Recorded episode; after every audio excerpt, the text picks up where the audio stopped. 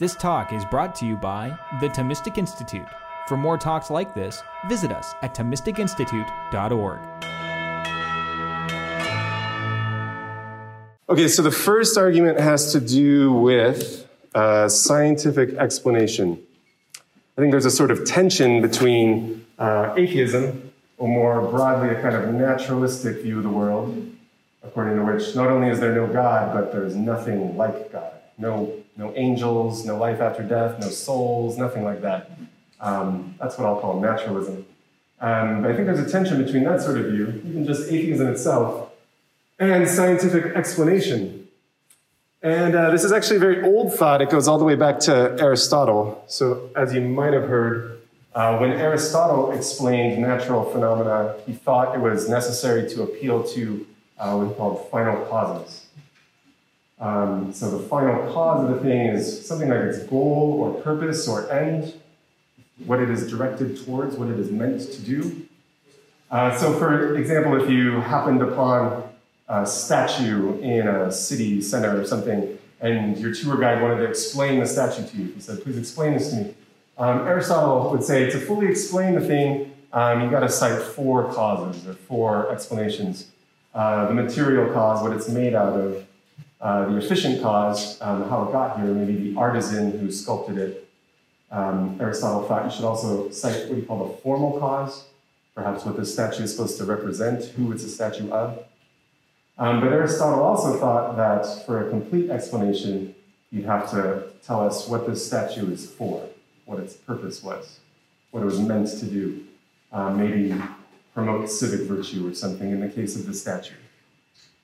Now, the common story is that sometime during the scientific revolution, we discovered somehow that there are no final causes, or at least that science isn't in the business of telling us about final causes. Um, it's often unclear how we discovered that. Maybe that had something to do with the telescope or something. I don't know. Um, that's a joke. That's impossible. um, but we're told that during the scientific revolution, we learned there are no final causes. Um, but Aristotle in his own day was aware of people who rejected this sort of appeal to final causes. There were um, philosophers in his own time who thought that they could explain everything in nature just in terms of a combination of chance and necessity. They believed that there were these natural regularities, um, what we would these days call laws of nature. So there were these regularities in nature, and all natural phenomena could be explained in terms of this combination of chance and necessity. So, for example, if you were wondering why it's raining, um, Aristotle's opponents might give an explanation like this. Well, we know that heated water must rise. That's one of these regularities. They knew that when water was heated, it rises. And they knew about this other regularity. When it goes up, it gets cooler. So whatever goes up is going to get cooler. And they knew that um, when water cooled, it regularly falls. That's another of these necessities that they would appeal to. Now, Aristotle would say you should go further and say, like, what the purpose of this water cycle is, what it's for. Maybe something like um, the good of the crops. But his opponents would say, no, if it happens to help the crops, that would just be by chance. So his opponents would say, we've explained everything in terms of this combination of necessity and chance. Aristotle also used the example of the development of teeth. Um, so Aristotle would tell you again about the material cause, what teeth are made out of the efficient cause, the formal cause, but Aristotle also thought if you want a complete explanation of the development of human teeth, you need to tell us what teeth are for, what the function is of these teeth, uh, the good of the organism. That's why teeth develop as they do. But his opponents um, in his own day said something like this. Um, Aristotle attributes this to Empedocles. Um, so even in his own day, his opponents proposed explanations like this. They said, look, maybe living things arrange themselves with some degree of chance, um, so we get a sort of random development of various kinds of organisms, but then some are more fit to the environment, and so it's going to be this law of nature that they survive. The less fit um, will not survive, will have a tendency not to survive. That's just what it is to be less fit. And so um, Empedocles gave kind of weird example. That's why we saw, for example, this man-faced, man-faced ox progeny. That's what he said. Empedocles took it as given that there was once an ox with the face of a man. Um, and if that happened, it would be by chance, but such a thing wouldn't be very fit to the environment, so it wouldn't survive, and that's why there aren't more of those. Um, so you see a kind of proto-Darwinism going on here, even in Aristotle's own day. But what's interesting is Aristotle's response to these opponents. So Aristotle said that um, his opponents may be able to explain many things, but something that they leave unexplained are these regularities themselves, these necessities. So his opponents are using these necessities, these natural regularities, um, to explain natural phenomena. But the regularities themselves are left unexplained. But Aristotle said, on my view, I can't explain the regularities in terms of final causes. So Aristotle thought that his view had an advantage over his opponents. His opponents left something unexplained that Aristotle could explain. Now, what I want to argue today is I think things are even worse for um, the opponents of Aristotle here. Things are even worse for people who don't want to appeal to any sort of design or purpose in the universe. Uh, it's not just that they leave something unexplained, though they explain a lot. It's rather that they can't explain anything. So that is uh, what I'm going to try to convince you of first. Um, there's this tension between atheism and scientific explanation, and it's so bad that it looks like scientific explanation won't be able to work at all. So the argument just has like four components that I'll convince you of in turn.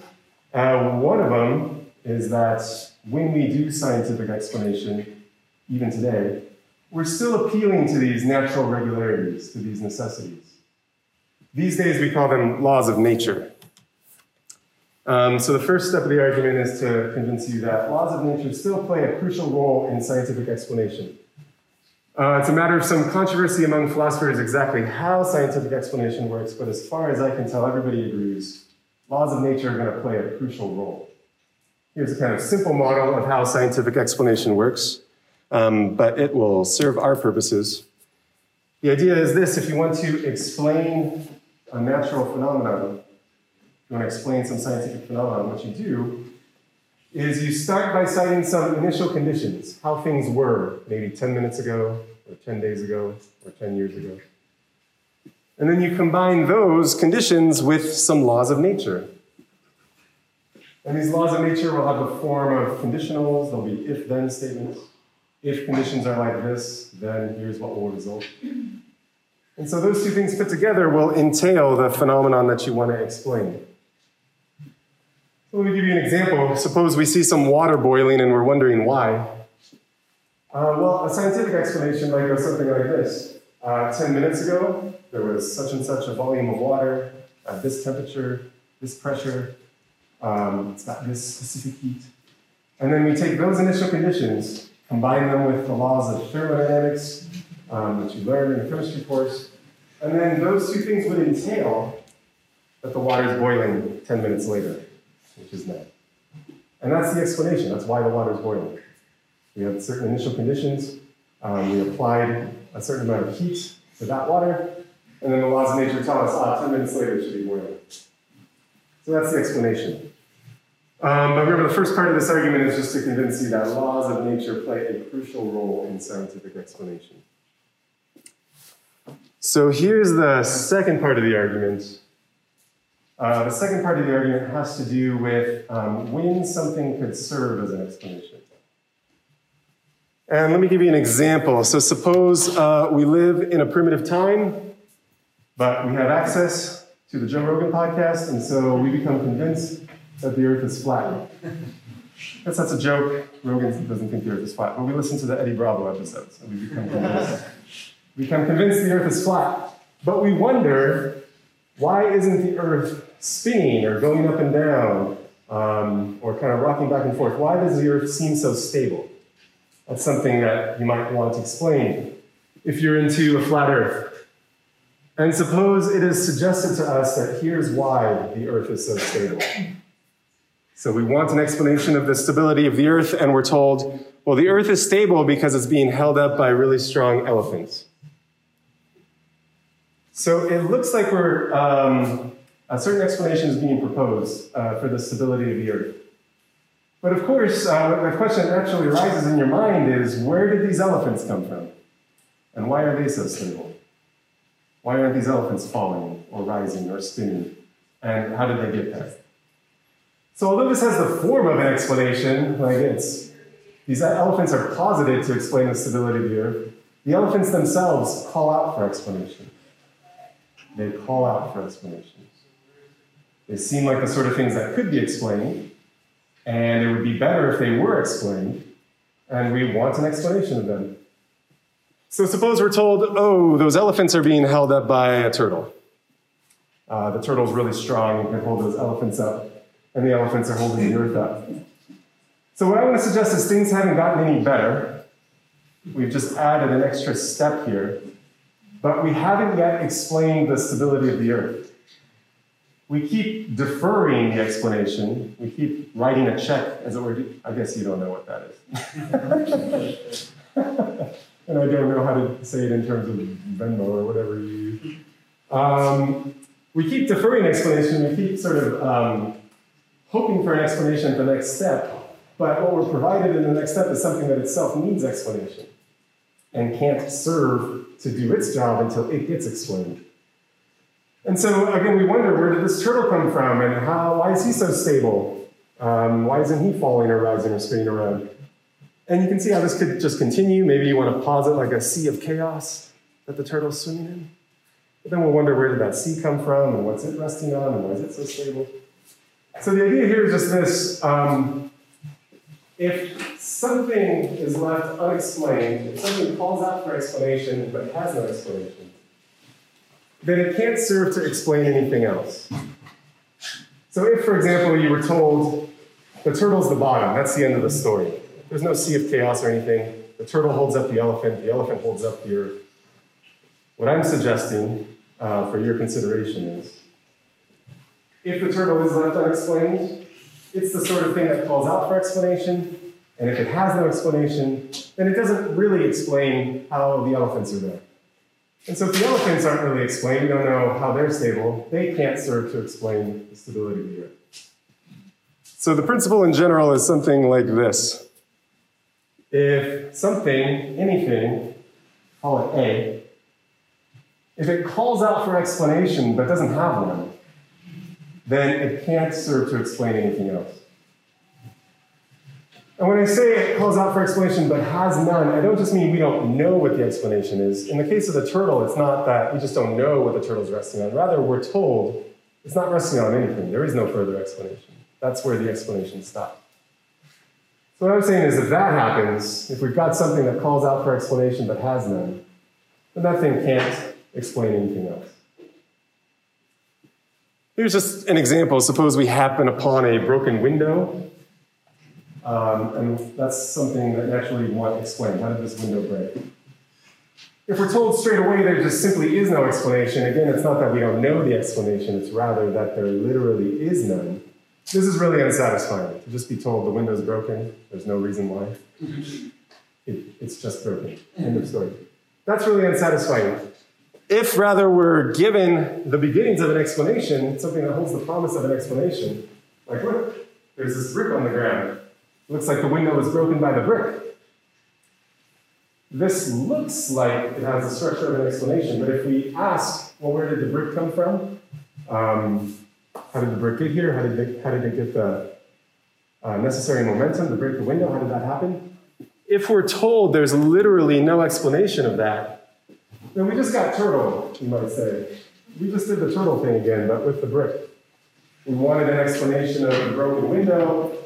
We were given as an explanation something that itself calls out for explanation. And if we're told there literally is no explanation, then I say the window, the broken window, has not been explained. It's just like the turtle case. All right, so that's the general principle, and that's step two in this argument that there's a problem for atheism and scientific explanation. The first step was scientific explanation requires laws of nature. Here's the second step. And you can see how this general principle would apply to laws of nature. So if laws of nature are the sort of thing that call out for explanation, and if they don't have one, then we can't actually use them to explain anything else. which remember is something that we want to do in science. We want to use the laws of nature plus the initial conditions to explain natural phenomena. So here's, here's the threat that's sort of approaching atheism. If laws of nature are the sort of thing that call out for explanation but have none, then we can't use them in scientific explanation. So now all that's left is to convince you that laws of nature do call out for explanation, but on atheism there isn't one. And then you'll see that, hey, laws of nature can't serve to explain anything else, so scientific explanation is not going to work. Okay, so why think that laws of nature call out for explanation? Well, here's just one example of a law of nature. Here's the universal law of gravitation. It says if you've got two massive bodies, they're going to attract each other with a certain force. And if you want to know um, what this force will be, you multiply the masses together, divide by the square of the distance between them. Take that result and multiply it by its gravitational constant. And there's the value of the gravitational constant in case you. So I mention all this just to get you to appreciate that this is the sort of thing that seems to call out for further explanation. There's a lot here that we would like to know more about. It seems like this could have been different in various ways. Uh, we want to know why, it, why the universal law of gravitation has this form and not some other form. Why do we multiply the masses together rather than add them? Why do we divide by the square of the distance between them instead of the cube of the distance between them, something like that? And most of all, why does the gravitational constant have exactly this value instead of slightly greater, slightly less? These are things that seem like they could have been different. And so we want to know why are they this way rather than that way. It's sort of like the elephants that were proposed to hold up the earth. The elephants could have been different in many ways. It could have been a different animal. The elephants could have been bigger, smaller, greater in number, smaller in number, stronger, or weaker. We want to know how they got there. Something similar is happening here. We have a lot of questions about this law of nature. Why is it this way rather than some other way? So it looks like laws of nature are the sorts of things that call out for explanation. They could be explained, and in principle, it would be better if they were explained. That would be a virtue of a theory if it did explain the laws of nature. Um, so all that's left next is to convince you that if atheism isn't true, these laws of nature have no explanation. Okay, so again, just um, quick recap. It's sort of like the broken window example. If we have some scientific phenomenon, some natural phenomenon like Mars is occupying a certain position, if we're told that there's literally no explanation for that, that's unsatisfying. We don't like that at all. So we want to do some science and figure out what the explanation is for current position of Mars. If we're told that, oh, I could explain that in terms of the laws of nature plus some initial conditions, that looks promising. This is the start of an explanation. It's like being told that, oh, the flat earth is on the back of some elephants, or, oh, the window was broken by this brick. But if, as a matter of fact, this thing that's playing the role of the explanation, if that has no further explanation, then I think we're in trouble. We haven't really explained the position of Mars. If we say there literally is no further explanation of these laws of nature, then again, we just got Turo as we say. Um, and would be that. Okay. Um, one time I made a meme to explain this argument. Here's the meme version of the argument. So you might like look down your nose. You might look down your nose at people who give you that um, explanation of the earth. Ah, stupid savages. You can't build explanations on things that themselves need to be explained. But many of us are in awe of the success of science even though some of us believe that these things that explain scientific phenomena have no further and the idea in this meme is that's really the same thing. It's just a fancier version of the turtle example. Okay, so last step in the argument is to convince you that um, if atheism is true, then laws of nature have no explanation. We're using them when we explain scientific phenomena, but they're the sorts of things that call out for explanation, as we saw with that universal law of gravitation. If they have no explanation, then it's just like the turtle case. So why think they have no explanation? Well, there's a few options available to the atheist. One is just to admit, yeah, natural regularities, laws of nature, um, not one of them has any further explanation. You might call this simple brute foundationalism. So when philosophers use the word brute, uh, they're not talking about like um, savage animals or anything like that. They just mean literally has no further explanation, unexplained. So one option is just to say of any natural regularity, it has no further explanation. So um, I hope you can see that's not going to help us um, avoid the argument that I'm sketching here. That's just to admit, yeah, um, no natural regularity has a further explanation. Although it's the sort of thing that calls out for explanation, it doesn't have one. And if that principle that I showed you earlier is true, that means we can't use natural regularities to explain anything else. But I don't think this is a very common view. I think the more common view among naturalistic philosophers, among atheistic philosophers, is what you might call an extended brute foundationalism. According to which some regularities, some natural regularities, do have further explanations in terms of more fundamental laws, more fundamental regularities. So maybe, for example, we could um, explain the laws of genetics or the laws of biology in terms of more fundamental laws, maybe the laws of chemistry. And maybe we could explain those laws of chemistry in terms of more fundamental laws, laws of physics. But the idea is eventually this stops. We get to the most fundamental level, the true fundamental laws of nature, and since they're fundamental, there is no deeper explanation. So this little schematic picture might remind you of something. That's right, it's the turtle again. I mean, this is the same sort of structure. We wanted to know why the laws of biology are the way they are. We're told about the laws of chemistry. We want to know why those are the way they are. We're told about the laws of physics. But eventually we get to the very bottom, and on this view, when we ask, okay, so why are those fundamental laws of physics the way that they are? The answer is um, there is no. There is no further answer. There is no further explanation. That's just the way it is. The earth rests on the back of some elephants.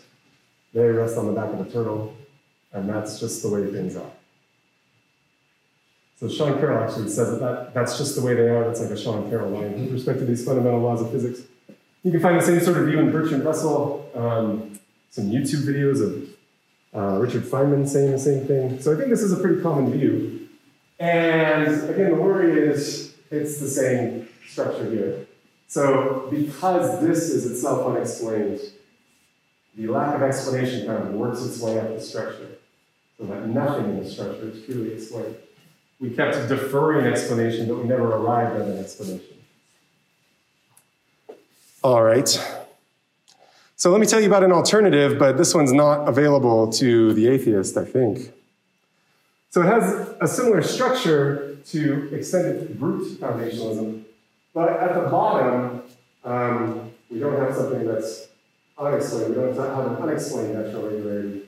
So on this view, which I think is what most supernaturalists hold, what most theists hold, laws of nature may have explanations in terms of deeper laws, and then those have explanations in terms of the deepest laws. But if you ask a theist why the fundamental laws are the way that they are, the theist, or the Aristotelian, could give you an answer in terms of Aristotelian's final causes. Or if you were Plato, divine craftsman. Or if you're a Christian, you will talk about God. And the explanation here is something like uh, the reason the fundamental laws of physics are the way that they are is because God made them that way. Why did God make them that way? Uh, so as to allow for a life permitting universe. Why did God want a life permitting universe? Because that's good. And then that's the end of the story. That's where the explanation is. But there's an important difference. The explanation does end eventually.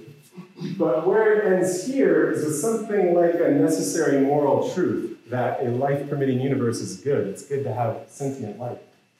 That's a good thing. And whereas over here with the turtle and on the atheist view, we end with something that calls out for explanation but has none,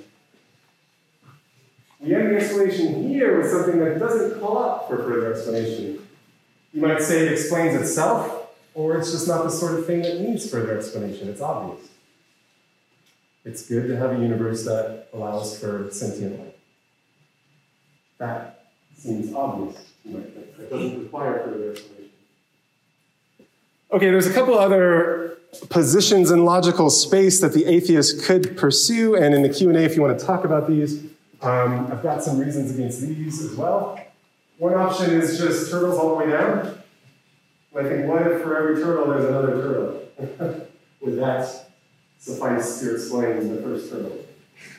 Or um, we might loop back, my explanations might loop back. So that the earth is explained by the elephants, the elephants are standing on the turtle, and the turtle's standing on the earth. so that's why the earth is stable. We sort of bootstrap our way into a stable earth. But in interest of time, I'm just going to mention those. Uh, if you want to bring them up in the Q&A, we can. Okay, so here's the argument. We call this one the explanation argument. And I used a lot of colors. I'm kind of regretting it now, but here we go.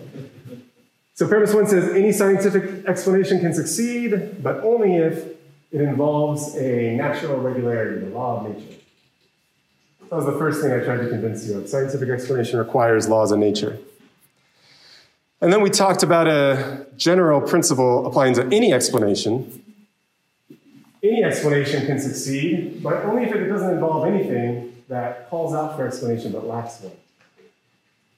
If the explanation cites or posits something that calls out for explanation but lacks one, that explanation doesn't work. That's like the bottom turtle. Okay, so from one and two, it follows that a scientific explanation can succeed only if it involves a natural regularity. That was from premise one. But also from premise two, this regularity better not call out for explanation while lacking one. Okay, and then the last thing I tried to convince you of was if atheism's true, then uh, these natural regularities do seem to call out for explanation. There are sorts of things that could, in principle, be explained, and it would be better if they were. Um, but they lack explanation on the view. So you can see what follows from three and four is if atheism is true, no scientific explanation can succeed. So just real quick, just to like hammer the point home, um, if you think scientific explanations do succeed as I do, I love science. Then from five and six, it follows that atheism is false. I will display this whole argument at the end, so I don't feel like you need to scribble it down. Um, but that is the first argument. That's the explanation argument. Okay, uh, here's a second argument. This one has to do with uh, moral knowledge. Can we know anything about morality if atheism is true? Just gonna check the time. All right. So, um, quick question what is knowledge? Well, here's something that's pretty uncontroversial among philosophers, although not totally uncontroversial. But it's pretty uncontroversial to say that in order to know something, it has to be true.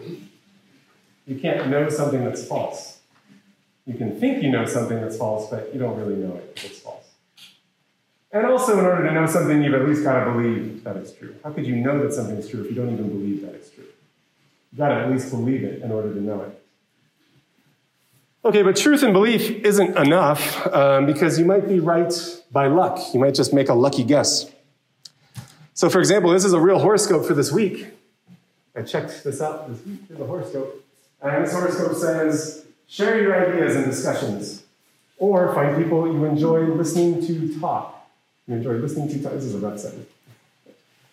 Um, share your ideas and discussions about the big topics on your mind right now. New flavors may appeal to you. Also, the pleasure principle is in your travel zone. I don't totally know what that means. Is that is that naughty? It sounds bad. but suppose I read this and I came to believe, oh, I'm going to travel and share my ideas about the big topics on my mind right now. And then, look, it happened. So I ended up with a true belief on the basis of this horoscope.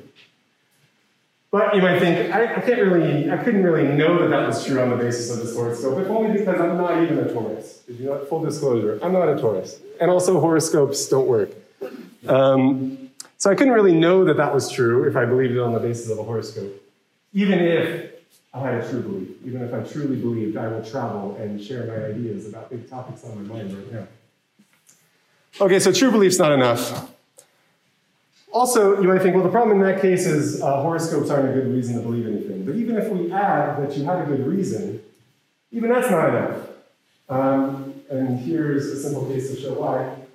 I tried to pick an example that roughly correspond to the current time, but I thought we were going to start at 6. My bad. But suppose it was 6.35 and I happened to look at a clock that I had every reason to believe was accurate, um, and it said 6.35. But suppose this clock stopped this morning at 6.35. And so I'm looking at a stopped clock. But uh, as they say, stopped clocks are correct twice a day. And I happen to look at it um, at a time where it give me a true belief. So here I've got a true belief, supposing it was 6.35 when I looked at it. Um, and I've got a good reason. You know, so it was in a classroom, it's a sort of clock that you can reasonably take to be reliable. Or maybe it was my own personal clock that I have a good history with. So I've got a good reason, I've got a true belief, but that's not enough for knowledge. So, what seems to be missing in these sorts of cases, I suggest to you, glossing over a long history of epistemology, here's the answer in case you were wondering. Um, what's missing in these sorts of cases is the right sort of connection between your belief and the truth. In the case of the horoscope, I believed that I would travel and share my ideas on the basis of the horoscope. But the reason the horoscope said that wasn't because it was true, it's because the writer of that horoscope had to come up with something, or whatever. Same thing with the stopped clock case. When I believed that it was 6:35 because I looked at a stopped clock, um, I hold the belief because the clock says it's 6:35. But the clock doesn't say it's 6:35 p.m. because it is 6:35 p.m. The clock says it's 6:35 p.m. Oh, sorry, the clock just says it's 6:35, and it says that because it was 6:35 when it stopped, 6:35 a.m. So in both of those cases, I don't hold my belief because it's true. The truth doesn't enter into the explanation. The explanation of the horoscope belief doesn't mention anything about the truth of the belief. The explanation of my belief about the time doesn't mention that the belief was true. So that's the problem. And so, what I recommend to you is the view that knowledge is just believing something because it's true. So, you've got to believe it, and it's got to be true. And the connection that has to hold between your belief and the truth is this sort of explanatory connection. You've got to hold the belief because it's true. When we explain why you hold this belief, the explanation uh, must crucially mention truth. So to just take a simple example, I believe there's a piece of paper on this table. Why do I believe that? It's on the basis of a certain kind of experience I'm having right now. Um, I'm having an experience as of a paper on the table. Why am I having that experience? A complicated story about like my occipital cortex and my retina and like light bouncing off the surface. Why is all of that happening? Well, the explanation would have to mention the fact that there really is a piece of paper on the table. It's causing the light to reflect into my. So my belief was that there's a piece of paper on the table, and the truth of that belief figured into the explanation. So ultimately, I hold that belief because it's true. Part of the explanation is there really is a piece of paper on the table. Okay, so I'm going to recommend that to you as the correct view of knowledge. So, what I'm going to do next is try to convince you that um, if atheism is true, there's a problem with uh, moral knowledge. It looks like we might not be able to know anything about morality. There may be moral facts if atheism is true, but we won't be able to know what they are. And that's because of some uh, disturbing facts about evolution. Um, there's what evolution looks like. Another joke. So, okay. Here's, um, here are the disturbing facts about evolution. Let me just tell you uh, about these facts in the case of incest. So, when you imagine having incest, you feel gross, right?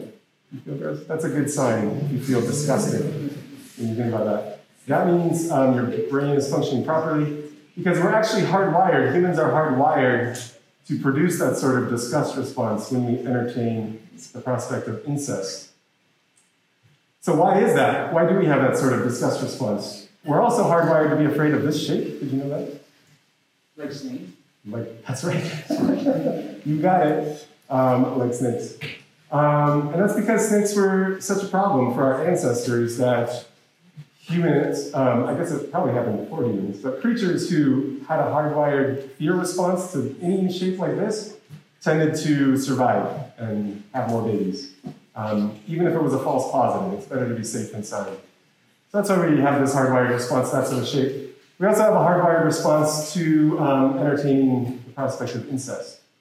And you could probably think of what the evolutionary explanation of that is. Why is it that creatures would evolve this sort of disgust response to incest? That's because inbreeding is a really bad idea genetically. Did you know that? You should write that down. If that's the only thing you take away, let it be that, because that's probably the most important thing I'll say.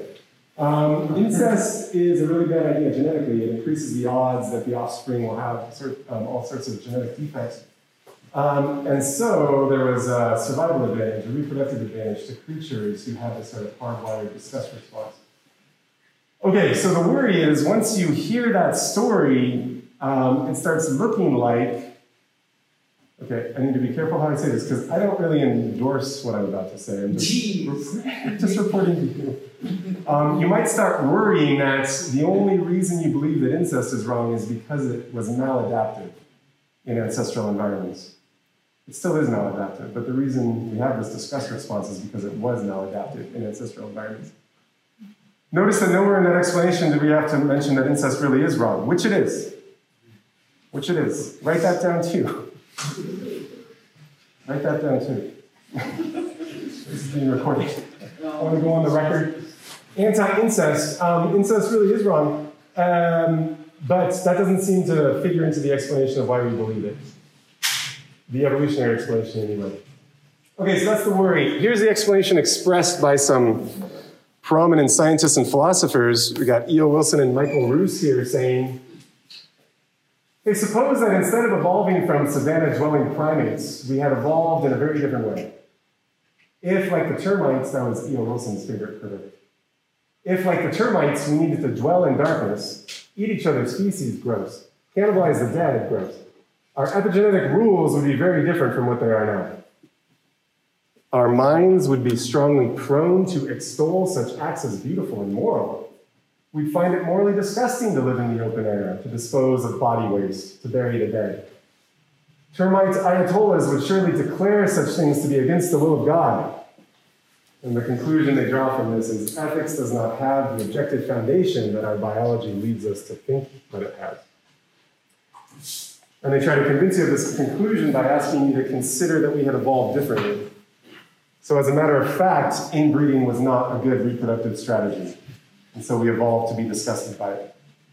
But what if the rules of genetics had been different, or our ancestral environment had been different, so that inbreeding was a really good way to have more and healthier babies? Then what would creatures believe about incest? They would think it was a good idea. That's the thought. If our moral beliefs are being delivered to us by a little bit of our brain that was subject to the influence of natural selection, and all it was interested in is telling us how to have more and healthier babies, then if incest had been advantageous, we would have believed it was uh, good. If we had evolved to occupy the environmental niche that termites occupy, we would have thought that was good. Here's a similar quote from uh, the man himself, Charles Darwin. He says, if, for instance, to take an extreme case, men were reared under precisely the same conditions as hive bees, there can hardly be a doubt that our unmarried females would, like the worker bees, think it a sacred duty to kill their brothers. And mothers would strive to kill their fertile daughters, and no one would think of interfering. So it's a similar sort of thought. Our moral beliefs seem to be shaped to a disturbing degree by what was advantageous in our ancestral environments, by what was advantageous for us to do in the niche that we evolved to occupy. So that if we had evolved to occupy the niche of the bees, we'd have a very different sort of moral code. Our brain would tell us very different things about what's attractive and what's repulsive, about what we should do and what we shouldn't do. Okay, so that's the worry. Let me try to formalize it a little bit with another meme picture thing.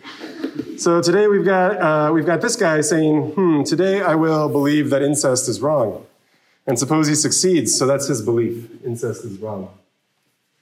Now remember, knowledge is believing something because it's true. In order to know that incest is wrong, we want an explanation of that belief, an explanation of how that belief arose, to mention the fact that incest is wrong. That's what we would like.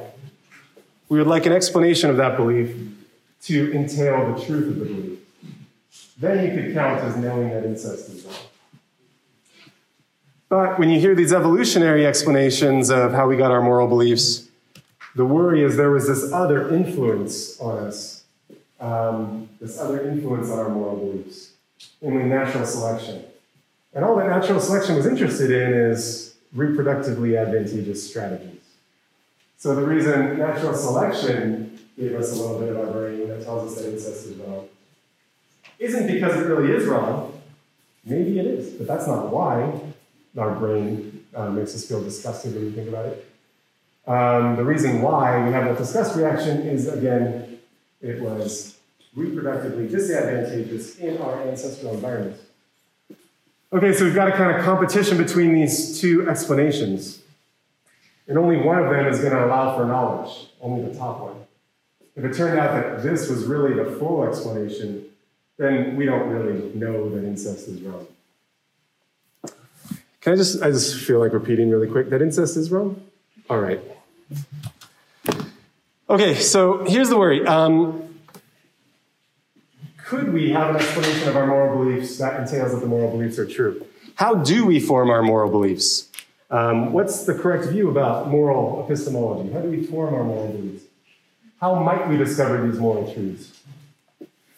Well, I think there's a few options. One is a naturally evolved moral faculty, a little bit of our brain that is the product of natural selection, and it's in the business of telling us what would be reproductively advantageous and reproductively disadvantageous. Um, so, in ancestral environments, really advantageous to find good sources of energy, sugar and fat. So, our brain gives us rewards when we do that. Um, really disadvantageous to engage in inbreeding so our brain turns off sexual attraction to anyone who was around when we were young. That's how the brain does it, by the way. The brain can't peer into other people's cells and see if they're related to you. So it just turns off sexual attraction to anyone who was around when you were young. Okay, so that might be a source of moral beliefs. We've got these sort of hardwired disgust and attraction responses to stimuli. Another possibility is uh, God told us what's good and bad, right and wrong. Another possibility is we've got a way of discovering certain kinds of truths truths about logic, truths about mathematics, and maybe truths about morality. But this faculty that we have of rational intuition is importantly very different from how this naturally evolved moral faculty would work. It doesn't work by delivering any sort of disgust or attraction response. It gives us a kind of direct access to the truth a sort of unmediated access to moral truths. Okay, now I just want to ask which of these are viable options if atheism is true? Which one could an atheist, which of these could an atheist reasonably accept? So I think we can all agree that divine revelation's out, right? That one's out. If there's no God, then there's no God to tell us what's right and wrong, good and bad. This one's a little trickier.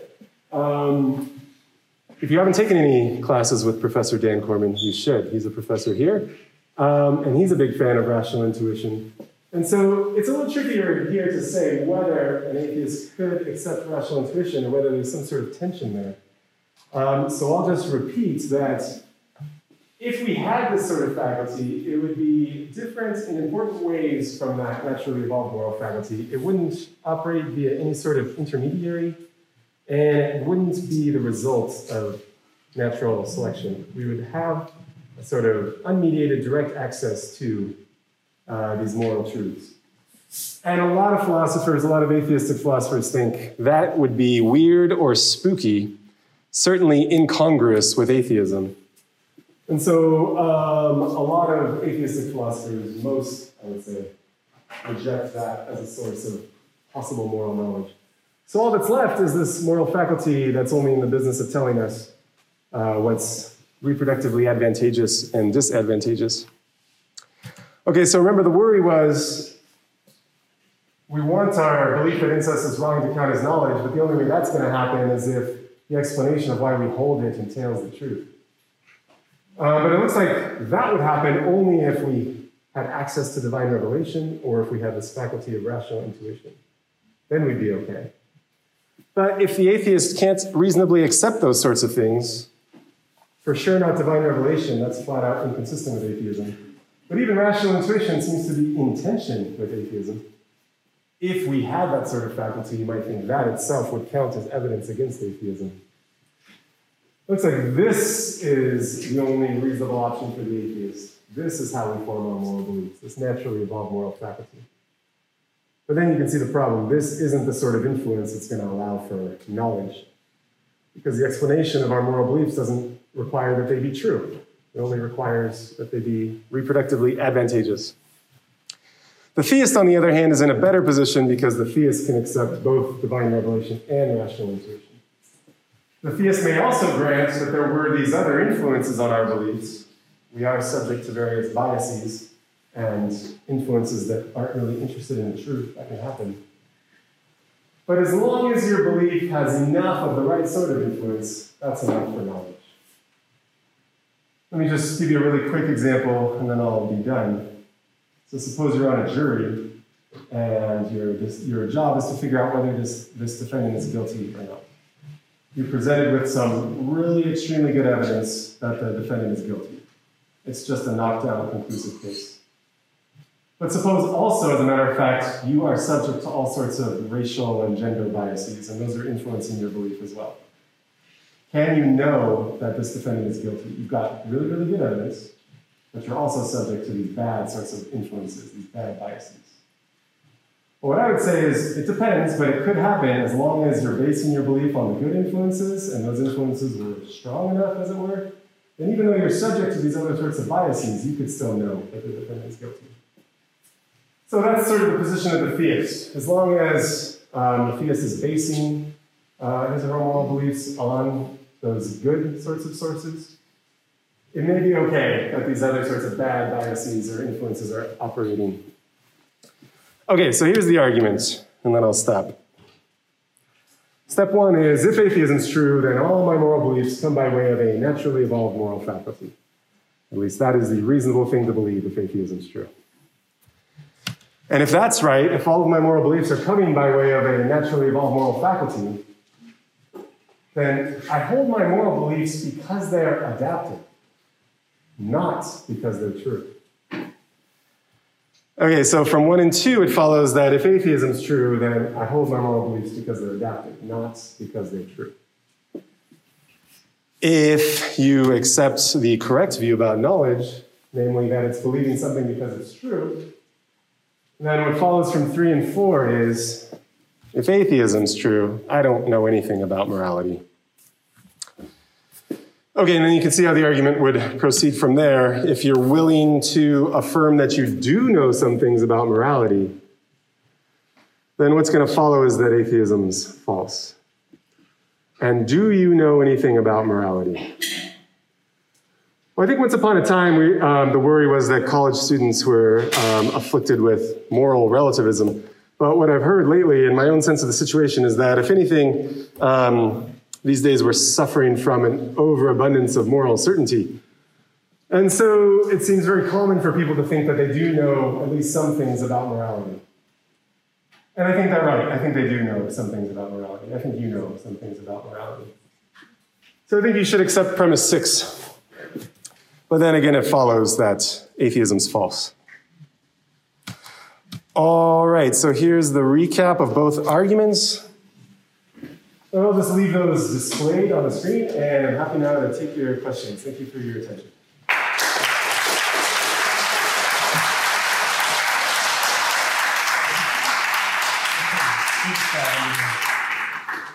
So, for your first argument, uh, you did a good job of explaining why the teleological cause wouldn't have anything, wouldn't call out for explanation, but it seems to presuppose that there's some agent that can implement that teleological cause. I could say, I want to, uh, make the universe so that it, it works in this way. Doesn't, doesn't that agent call for explanation, or am I missing some part of this? All right, so the explanation is going to be if you were sort of Platonists, you say there's this divine craftsman who's responsible for making the universe work in Aristotelian. You'll say there's this sort of nous, this ultimate good at which all things aim. And you're wondering, well, isn't that sort of like the elephant or the turtle? Um, and although the reasons that this agent was acting in light of don't need further explanation, doesn't the agent need further explanation? Why is there this agent? Okay, uh, I think that's a good question. And yeah, if you believed that, if, if the theist held that God is the sort of thing that calls out for explanation, um, that's a sort of contingent thing, the way that the laws of nature are, the way that elephants are, and turtles, then I think you're right, there would be a serious problem there. Just as a matter of fact, um, though, uh, theistic, theistic philosophers of religion tend to think of God as a necessary being, um, sort of being that could not have failed to exist. And so, although we may be ignorant of this fact, and we might psychologically wonder um, what reasons are there to believe that God exists? Um, that's different from saying that God is the sort of thing that requires further explanation. He's a sort of contingent thing like elephants or turtles. Um. So I'm just going to issue you a sort of promissory note and say there, there, are a lot of reasons given throughout history to think that God is a sort of necessary being that either explains his own existence um, or does not require further explanation. Um, so I think in the interest of time, we have to leave that. But I'll just quickly add. Uh, it's sort of like, I guess, I mean, here's a possible view you might have. Um, you might think that if, if you believe in numbers, which I do, and you should too, um, they're not the sorts of things that call out for further explanation. So I'm just giving you like another example of a thing you might believe exists, but doesn't seem amenable to further explanation like the number two or something. We, we know that it exists, but if I asked you, like, um, where did it come from, you might think that is, that's an ill-formed question. You've misunderstood the sort of thing I'm talking about. Um, or if you wonder why isn't it some other way, like why isn't it odd? Well, again, that's a misunderstanding. It could not have been odd, it could not have failed to exist. So God is thought by theistic philosophers to be something like that. Okay, were there other hands? Um, yeah, so we really have two questions. So uh, one is for your second argument. Um, how would you respond to somebody who says that, uh, okay, you said that we have this sort of uh, adaptive moral sense, um, we have this feeling of disgust, but the reality, and we can pretty easily see this, is that our feeling of disgust is not simply measuring what was adapted for our ancestors, but rather has quite a bit of social construction going on, right? In your example of the person in the jury, a person might have racial and gender biases towards a person, and that can manifest itself as a sort of fundamental feeling of disgust, and that's wrong, right? And that's not there because it was evolutionarily adapted to be racist or, or sexist, right? It's because, you know, we have this sort of community-minded, we have these social constructions, right? And so one thing might be that, okay, we have this sense of disgust, but really this is a way for us to, as a community, arrive at what our moral knowledge is, because in some sense what an atheist philosopher might say is the things that are moral facts are that there's something about a community process in that. There's something about us acting as a community, and it's not just an individual knowing something, but it's about how we act towards each other. Uh, so that's one question, and just to quickly try to say my other question, okay. for your explanation argument, um, how uh, I can sort of hopefully summarize it is why does the need for explanation not itself call out for explanation? So how do I know? Uh, you know, the, the scientist uh, might say that, okay, these, you know, in your brick window example, certainly the brick is unexplained, but it is explained that the brick is what broke the window, and the brick has no explanation. Okay, that seems bad. Um, but certainly there's something in that story that's beyond just an unexplained broken window. There's a relationship between the window and the brick. And the way that scientists, I think, or the scientists that I know, um, explain laws of nature is that they are models that work in particular regimes. So that law of gravitation you wrote down doesn't actually work at very small scales or at very large scales, only at particular scales. And it is something about our method of doing explanation.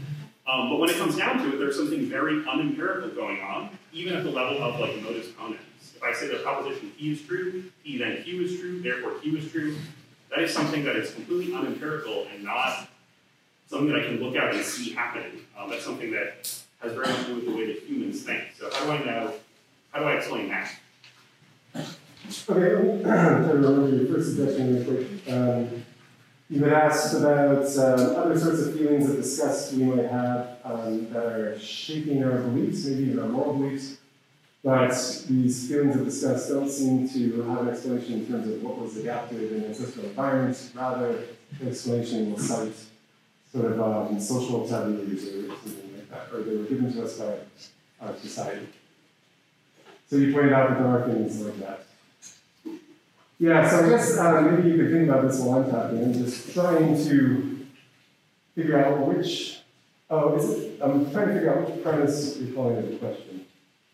I'd say mostly premise two. Um, my beliefs, you know, because they are adaptive is a little bit reductive if it's, it's uh, basically somewhere between one and two. If I have a naturally evolved moral faculty, then all of those judgments are precisely those which are adaptive. Um, but they're indirectly adaptive in the sense that we've developed this sense of disgust to be something that can be socially influencing constructive. Yeah, well, let me just, are you going to respond for me, or do you just want to? No, no, I just, I just wanted to ask if I was, if I was, if I was hearing your question, right? Which is, what I initially got from is, and let's say, for example, the second argument, right?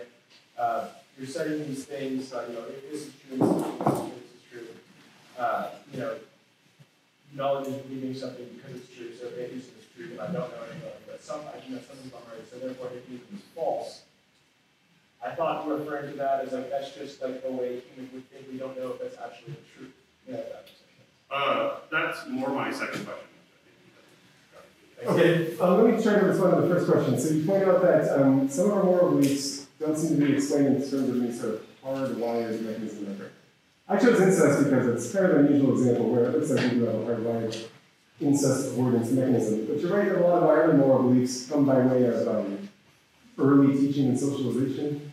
Um, maybe that's how we develop a kind of racial animus or kind of um, sexism um, for those people who have it. Uh, maybe that's how they got it, um, through early teaching and socialization or through other sort of social influences. And then um, the idea, I'm still thinking, how does this engage the argument? Because so far I agree. I'm just wondering, what's the problem? Is your suggestion like, well, if I were to give you a complete explanation of those beliefs, the ones that were given to me by social taboos or early teaching and socialization, the explanation would have to cite the truth of the belief. Right? Something like that. And in particular, it, you know, it, an atheist philosopher might say um, that it is actually good that we decide our um, moral beliefs as a community, and this evolved mechanism is actually something that um, that nevertheless actually helps us discover in the same way that our evolved ability to reason helps us discover the truth or evolved sense of um, empathy and uh, social, you know, being able to socially construct morality is actually something which has allowed us to discover the reality about how we should treat each other. Well, um, I'll just say this. I mean, it sounds like maybe what you're proposing would be sort of presenting a challenge to the evolutionary psychologists, like explaining this um, feature of human beliefs in terms of your evolutionary story. And as far as I know, the explanation they give of those sorts of moral beliefs that we get, not through hardwired mechanisms, but through social teaching, um, is this. Uh, you should think of natural selection operating not just at the level of the individual, but also at the level of the population. And so um, populations are sort of competing with each other for resources and so on. And they adopt certain taboos, um, they encourage certain kinds of behavior, forbid other kinds of behavior, and they police these in various ways. And they give those beliefs into children through early teaching socialization. Early, this is the explanation I've I'm not endorsing of this. I'm about to say that early children are docile, which means they're, they're open to um, suggestion, they're very open to suggestion to the group. Um, they believe pretty much anything you tell them. Um, and there's an evolutionary explanation for why that's true. Um, and so that's how populations get these taboos that are, that are advantageous at the population level into the individuals, even though it's not hardwired. And so I think the evolutionary psychologist would say, I will still be able to explain the origin of all these moral beliefs, even the ones that came by way of teaching and socialization, in terms of what was advantageous, although in this case not at the level of the individual, but at the level of the population. So I'll just give you one example. Um, there was once a population that adopted as a sort of rule, um, they had a taboo against getting married and having children. Um, they were called the Shakers. They were sort of like the Quakers, but they were the Shakers. You, you may not have heard of the Shakers because there are no longer any Shakers. Um, because this moral rule that they adopted at the population level was not very reproductively advantageous. And they didn't have any babies, and they didn't reproduce. And so now they're gone. And so I think the evolutionary explanation is um, populations are sort of exploring um, possible sets of moral beliefs. And some of the moral systems that they arrive at are advantageous, and others are disadvantageous. And here's the complete explanation of why you believe what you do, even when influenced by society. And none of it mentions the truth of belief. It's all still given in terms of what's advantageous and disadvantageous. And so I guess you're free to deny that, but I would just say I think now your your quarrel is with the evolutionary psychologists um, and not with me. You're saying there's some feature of human existence that can't be explained in evolutionary terms. And so I would just like refer you to them and get some popcorn. question two was, um, well, so I heard this question in there. Why does the need for explanation not call out for explanation? Yes. So why does the fact that something needs explanation, why doesn't that need explanation? Um, well, I, I mean, I'll just say maybe it does, and I tried to say something about what it is for something to call out for explanation, why something will call out for explanation. And uh, I'll be honest, I don't have a super clear idea of what it is, but I think it has something to do with contingency. If, if something could have been otherwise, then uh, it calls out for explanation. It's the sort of thing that could be explained. There could be something that explains why it is the way that it is rather than some other way. So if the fact that something calls out for explanation does itself need an explanation, there it is, I just it to you. So maybe that's satisfying to you. Um, but again, I was wondering which which premise were we challenging? It wasn't super clear to me which one. But hopefully what I just said was satisfying in some way. Okay, uh, I don't remember who I had. I think, is that Fuchsia Mass? I don't know what color it is. Um, I guess my question is quick. Um, you said that uh, that the atheists don't have access to rational intuition. Um, I guess like of the three uh, things that you had written up there, um, I think like something like something like a Kant's categorical imperative sort of thing kind of seems to me like you would fall into that category of three. Um, I guess. If we come in over by way of rational intuition. Yeah, yeah. Like of, the three things, it seems closest to something that I would call rational intuition. Um, Oh. Is that like? I guess where, where do you put that? And like, you just like reject it because it's rational intuition and atheists can't have that. Yeah, I think Kant recommends that to us as something that you could know to be true by way of rational intuition. But rational intuition is supposed to be the method by which we discover these sorts of truths if they are true. Um, and my thought was, here's how that sort of um, faculty would have to operate. It would have to be um, very much unlike our other senses. It would be like a sixth sense. But whereas our other senses operate via kind of report or intermediary, so like my eyes get information about the world, and then they give me an experience. That's what I get out of my head up this way here. I get this little visual experience. And the experience is the way in which my eyes report to me how the world is. And my other senses work the same way. Um, I get these reports. Um, and what's happening in like hallucination is you get the report, but there's no reality behind the report. In illusion, you get the report that it's misleading. Um, but all of my five senses uh, seem to operate via that sort of intermediary report. And in order for rational intuition to do its job, it's got to operate very differently. There is no intermediary. There is no report. I get to just see directly the truth of various facts about math and logic and morality. Um, But again, I'm, I'm willing to admit that there is no logical inconsistency with saying there is no God, but I have this sixth sense that gives me direct access to truths of logic and and um, morality. But there is a sort of incongruity or tension. It's sort of like um, I don't know if you've ever met an atheist who believes in karma. There's no logical inconsistency there, but if somebody says, I think that what goes around comes around and what you do tends to get returned to you, but also there's nobody running the show, it just happens. That's, a, that's, that's sort of strange, right? And you wonder, oh, was, that's not what I would expect if there was no God. Um, and there's nobody running the karma show. Why does this keep happening? Um, I think rational intuition is something like that. It's not what you would expect on an atheistic worldview, or at least on sort of naturalistic worldview. It would be very surprising.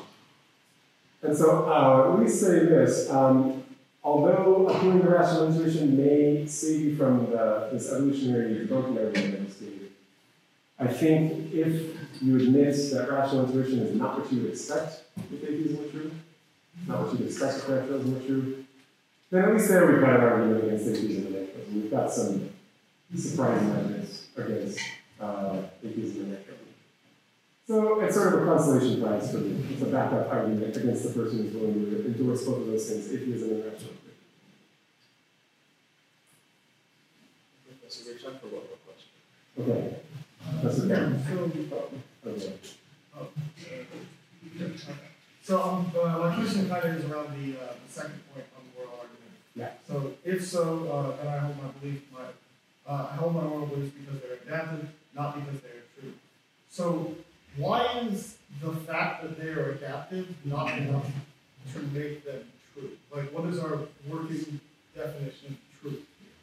So my working definition of truth is um, uh, to say, well, it's sort of a, a very solid. Um, when you say it is the case that it is the case, that's true. Um, and if you say it's not the case that it's not the case, that's also true. Um, so truth is just the way the world is. Yeah, so that's that's kind of what I was going up here. It's kind of just uh, what is true is what is, right?